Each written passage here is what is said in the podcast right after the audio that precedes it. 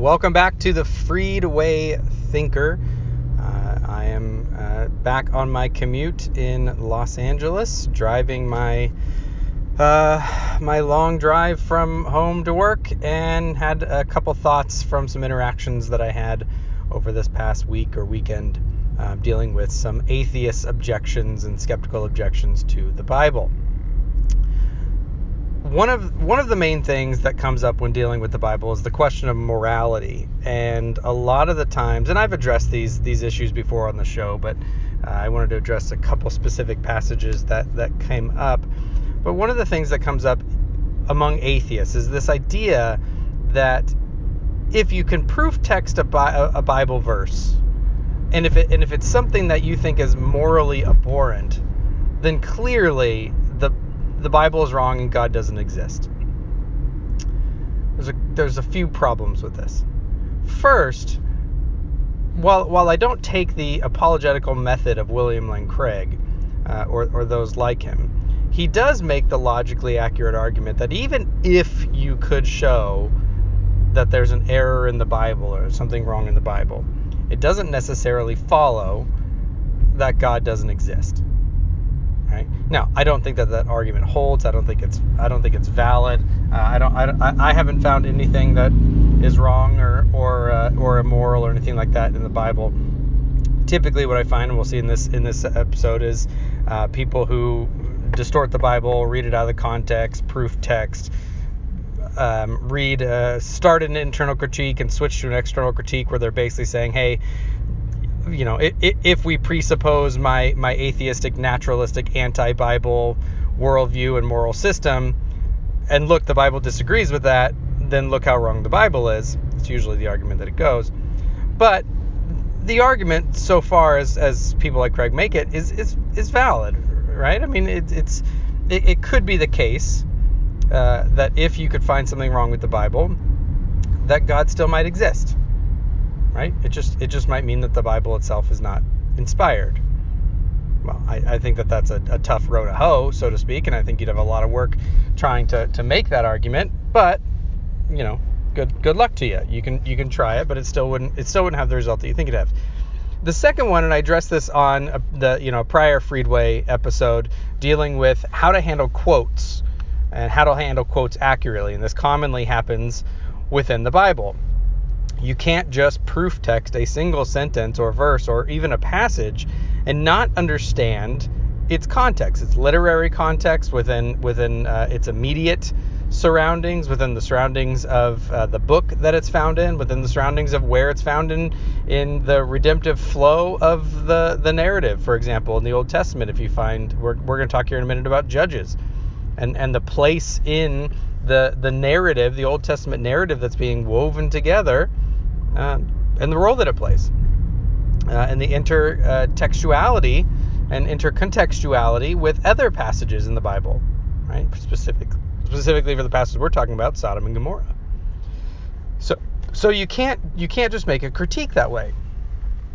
The other one is uh, more of a philosophical position, which is, and I and I somewhat touched on it already, which is as an atheist, great moral indignation but you can't ground that moral indignation on your own worldview. You actually need my worldview in order to ground such objectivist, uh, real moral indignation. Um, on, on your on your worldview, nihilism is is the necessary outworking. Now, a whole bunch of people have rolled their eyes and groans, but so far I haven't heard a good argument to the contrary.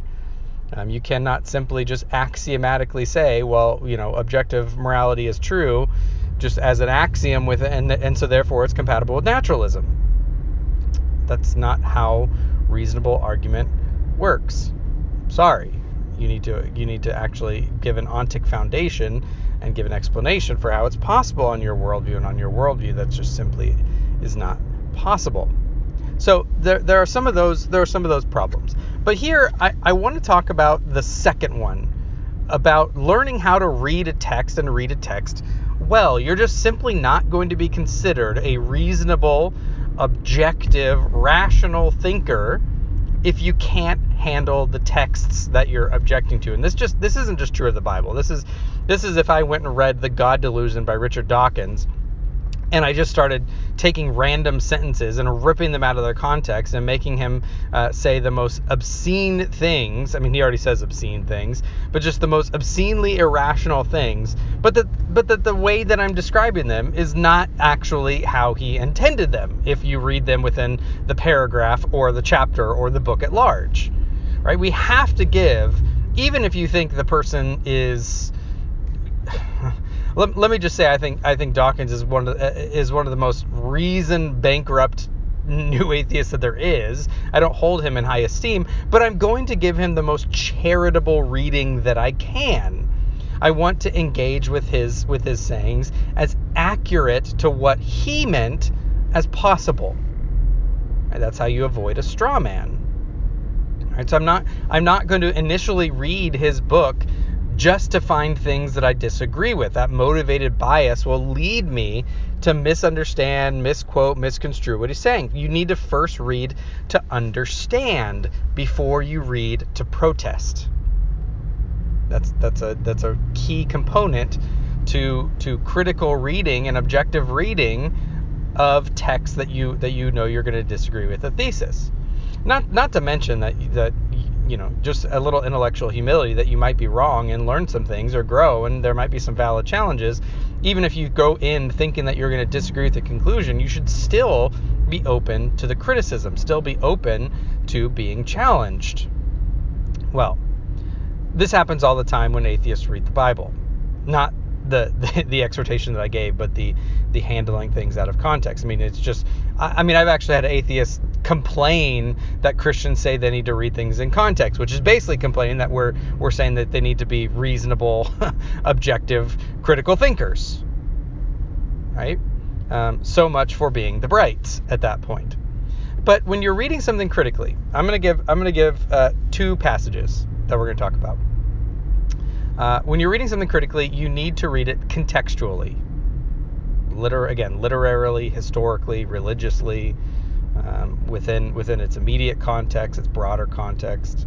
Within, when you're dealing with the Bible, within the, the broader redemptive historical context, because while the Bible is an anthology of 66 books, it is a single unified tome that is meant to have a, a specific uh, narratival arc that goes through it.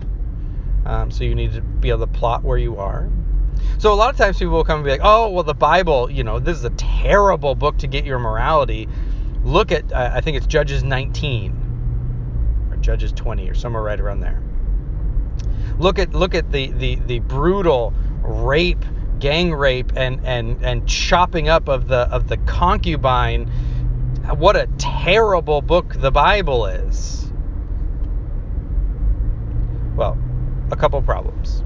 First, there's a weird type of assumption in that that whatever the Bible describes, it prescribes. That is, unless the Bible is explicitly saying, do not commit murder or do not, um, you know, uh, I'm trying to think of it. Do not lie, do not steal, do not lie, whatever, whatever do nots. Unless it's explicitly saying do not, it must be affirming it. That simply is not the case. Um, the, the the the moral presentation of the Bible is not as as as superficially black and white as that. It's far more in line with the human condition, and it's it, it's it's.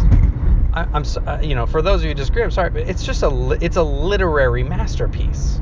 Even if you think that it's false and you disagree with it, it's just a literary masterpiece. And so the the the narr- the narrator, the author, is not doing something so flaccid as that. So, for example, we come to the end of Judges. Can we read that passage on its own, out of context, and think, oh, well, the Bible doesn't condemn it, so therefore it must be approving it? Well, no. Let's look at its broader context within the book of Judges. What is the book of Judges?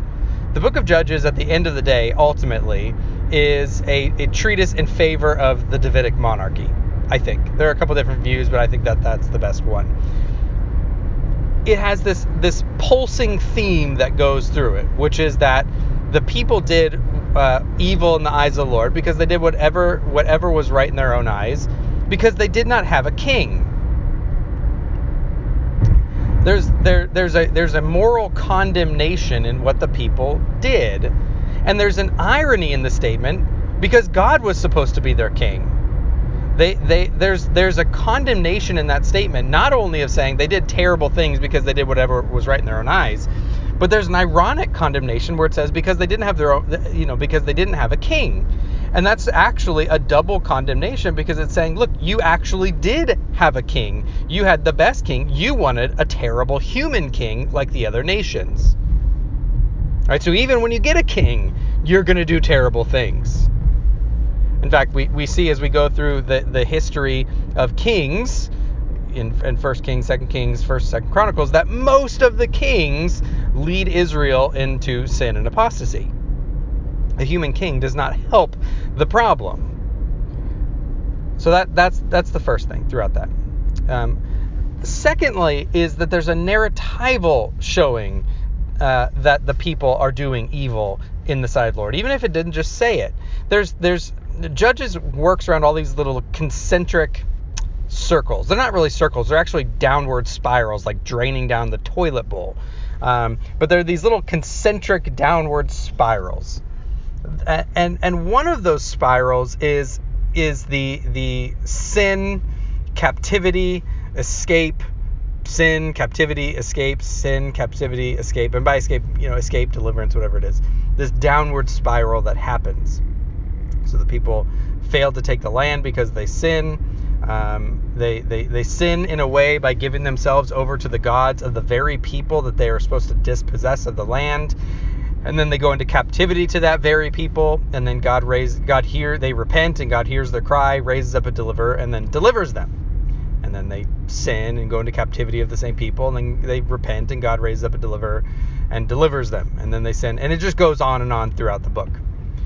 And as it goes you have these you have these little mini concentric circles that that the the deliverance lasts less and less time. The deliverer the judge by judge, it doesn't mean actually like a, a guy in a black robe. It means a, a, a, someone who, who executes justice on the, the oppressors uh, of the people of Israel.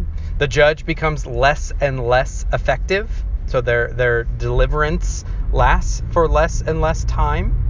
They also become less and less effective in delivering via the people. So you start out uh, and and the judges uh, start by major military campaigns and victories, and then that narrows down, and then you get Gideon down to the 300, and then you get finally Samson delivering all by himself, and it's not even really a deliverance; it's kind of a, a singular event where he pulls down uh, the the main pillar of the temple and crushes whatever Philistines are there, right? But that and there's no sense of that you know entirely eradicates the Philistine threat to Israel it becomes you have these you have these all these little concentric downward spirals that go and the whole point of this is that Israel is getting worse and worse and worse and worse. They keep doing what is right in their own eyes, and what is right in their own eyes is getting more and more wicked. It's getting they're getting less and less likely to repent. They're getting more and more likely to commit apostasy faster, sooner within generations. You don't get 300 something years, you get 40 years right? It, it just it, it, it's this downward spiral that goes. The whole book of Judges is a tragedy, and God tells them it's going to be a tragedy at the very uh, very beginning of chapter two or very end of chapter one, um, where he basically says he's going to with, withhold his spirit from them when they sin. So, after Samson, you then get these little epilogues. And one of them is the priest and the concubine. Right? This is this is at the bottom of the toilet bowl. This is as bad as it gets. Right? You have a wandering house priest. Problem number one, by the way, the Levites were not supposed to be private house priests wandering the countryside getting paid for absolution. They were to minister at the tabernacle, and the people were to come to them with their sacrifices. Right? The fact that you have this wandering house priest who's a Levite is already problem number one. He has a concubine. Problem number two. Right? That, that that's another issue. He then goes into uh, a town in uh, Benjamin, I believe, And the narrative should, should sound familiar to people because it's expressly parroting the Sodom narrative from Genesis 19, where you have the outsiders come in. You have uh, one one person who who tells them to get out of the square because terrible things will happen to them. They they are to protect themselves and come in. And here at this point, uh, unlike before, where God delivers them, God God delivers uh, Lot and his family by by striking the men of Sodom with blindness. These people are so wicked. He has withdrawn his spirit. The the people went out uh, bust in, uh, gang rape the concubine that he hands over like an absolute coward. And then he's so appalled by it, by by what's happened here, that he chopped that he whether or not she's fully dead or not, he chops her up and mails her out to all the tribes. This then elicits an even more sinful response where they basically say that you know the Israelites uh, uh, basically say, hey, we need to go in and slaughter this these people, slaughter the uh, this tribe, and finally realize after they've killed a whole bunch of men, oh well, we can't we can't you know wipe out one of the 12 tribes. Let's you know steal their women and you know repopulate it. It's just bad on bad on bad on bad. And the whole section ends with, you got it. The people did evil in the sight of the Lord, for they did what was right in their own eyes, for there was no king in Israel. It's the it's the icing on the wicked cake. The whole point of the narrative is that these people are as wicked as it can become. God's own people, Israel, have become worse than Sodom and Gomorrah. It is one long condemning narrative. So for the atheist to come along and say, oh, well, look how terrible this passage, you know, and you get your morality from this, yes. The Bible is absolutely unequivocally condemning it. You just need to learn how to read. Yes, I do get my morality from that. I agree that we should not do whatever is right in our own eyes, that we shouldn't uh, pay wandering house priests, that we shouldn't be, uh, you know, uh, wandering house priests that are charging people for absolution. I agree we shouldn't have concubines. I agree we shouldn't gang rape people. I agree we shouldn't chop them up and kill them. I agree we shouldn't go and wipe out a whole a whole nation. I agree. and so should you. That's actually the moral indignation that you're feeling about the passage because you misread it as a positive injunction. This is that description does not equal prescription. The description is actually part of the condemnation that the Bible is giving. So that's that's one prime example. We're not reading in the context uh, of not only the immediate context, but the overall the overall context of the book that it's found in, the overall context of its place within the redemptive historical arc of the entire Old Testament leads many people to mishandle the text. The other one is Psalm 137, and and this is this is uh, somewhat a famous psalm within uh, the the new atheist community. And again, I'm, I'm going by memory. I'm driving. I don't want to read because you know I want to put out more content another time. Th- this is the one that says, uh, "Blessed is or happy is the one who dashes your little one to the rocks." And the atheist comes along and say, "Ah, see." It's saying it's saying it, there's going to be a blessing for those people who go and, and kill little children by slamming them against the rocks terrible. It's evil. Okay. What's happening in this passage? Well, I, I, I did one episode already dealing with this. I'm going to go back. It's called Violence Worthy of Worship. In this passage, you're dealing with uh, Jews in exile, having been completely routed, conquered, dismantled, uh, enslaved, and brought out of their country by the Babylonians. The Babylonians had a practice of cutting up children, cutting children out of the wombs of pregnant women, dashing them alive to the rocks in front of their parents. They were a brutal and barbarous people, even by ancient Near Eastern standards. Um, th- this this was this was uh, this was harsh for wartime, even at this period in history. The psalmist is living in the anguish of having seen all that and is expressing real human emotion. The Psalms are the, the song book There, there are all kinds of things in the Psalms, by the way, for careful readers, that are simply expressions of human emotions. They are not they are not saying you must feel this way all the time. They're not giving us moral injunctions. Especially as as it points forward to those uh, who are in Jesus Christ, who realize that that that wrath, that vengeance belongs to the Lord, not to us, and that that price has been paid, and we are to we are to love our enemies. However, this is expressing real human emotion.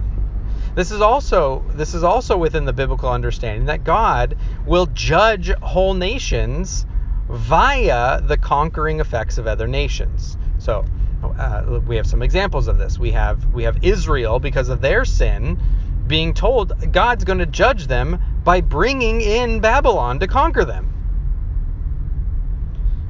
Right? That that was that was what God's way of judging them.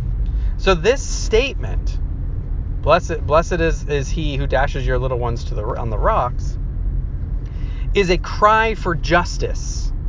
It's a cry for someone to come in and as utterly destroy and remove Babylon from the face of the earth as they have removed Israel from the face of the earth. It's it's it's a plea for for God to come and judge Babylon for their wickedness, for their evilness, for their for their inhumane treatment. It's saying we we we want you to be judged eye for an eye as you have have been have been wrathful on others. We we pray that someone will be as wrathful to you in judgment. It is not saying, hey, vigilante, go out and grab some Babylonian children and just randomly, you know, dash them to the rocks. Right? It's not an, an endorsement of the practice. Right? It's it's it's similar to saying, you know, he who lives by the sword will die by the sword. If, if you are if you are that vicious of a conqueror, the only ones who will conquer you will be other nations that are just as vicious. And blessed is blessed is the nation who comes and and disestablishes Babylon, who who utterly wipes it off the face of the earth and removes it. Um, there, it's, it's a it's a prayer for justice. It's what's called an imprecatory psalm. It is giving imprecation. It is giving curse against a cursed people, a cursed nation. Right? That's the point of it. It's not telling us that that, that it's a good thing to go and kill babies. Okay, that that that that is one of the things that is helpful to understand not only the genre that we're in, we're in the poetic psalm genre, but we're also in an imprecatory psalm. Uh, that helps us understand the the emotional element as opposed to the ethical element of it that it's that it's descriptive of human emotion that it is not prescriptive of human action Right? It helps us understand those things, and it helps us to understand. It helps to understand the historical context of when it is written and where it is written. It is written at you know when is after the exile, where it is in the exile in Babylon. Helps to understand those things.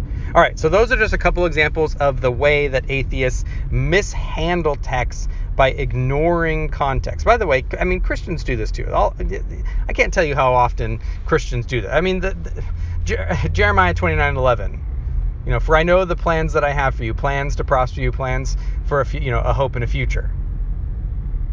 Well, uh, the plans that God has for them uh, is is that they've been exiled and that they've been judged for their sin, and that there there will be a, only a remnant that comes through that. Right? That it's going to get better before it gets worse that's not the kind of ooey gooey happy sappy sentiment that you get on a coffee cup when you see that type of thing. So Christians do this all the time too. I'm not you know I'm not saying atheists only do this, but it's a it's a prime example in in objections to the Bible that they give, right? There's there's a gentleman in the unbelievable group right now that's doing a whole series of these God is good question mark and he'll just slap down a Bible verse completely out of context without any reflection. Obviously have done, you know, no objective no objective reading, let alone objective research in the commentor- commentaries and historical, you know, anything. Which you know that's that's fine. Um, but if you if you know you have such a strong bias and you know you've done no reading whatsoever and you know the people who have done and have degrees in this and, and, and have done all the research and stuff are just saying you're you're mishandling the text, maybe have some intellectual humility and realize that your your dogmatic statements might only be dogmatic ignorance. Just you know have a little have a little bit of intellectual humility. Just think about that. All right, well that that's it for this episode. Thank you again for listening. Drive safe and God bless.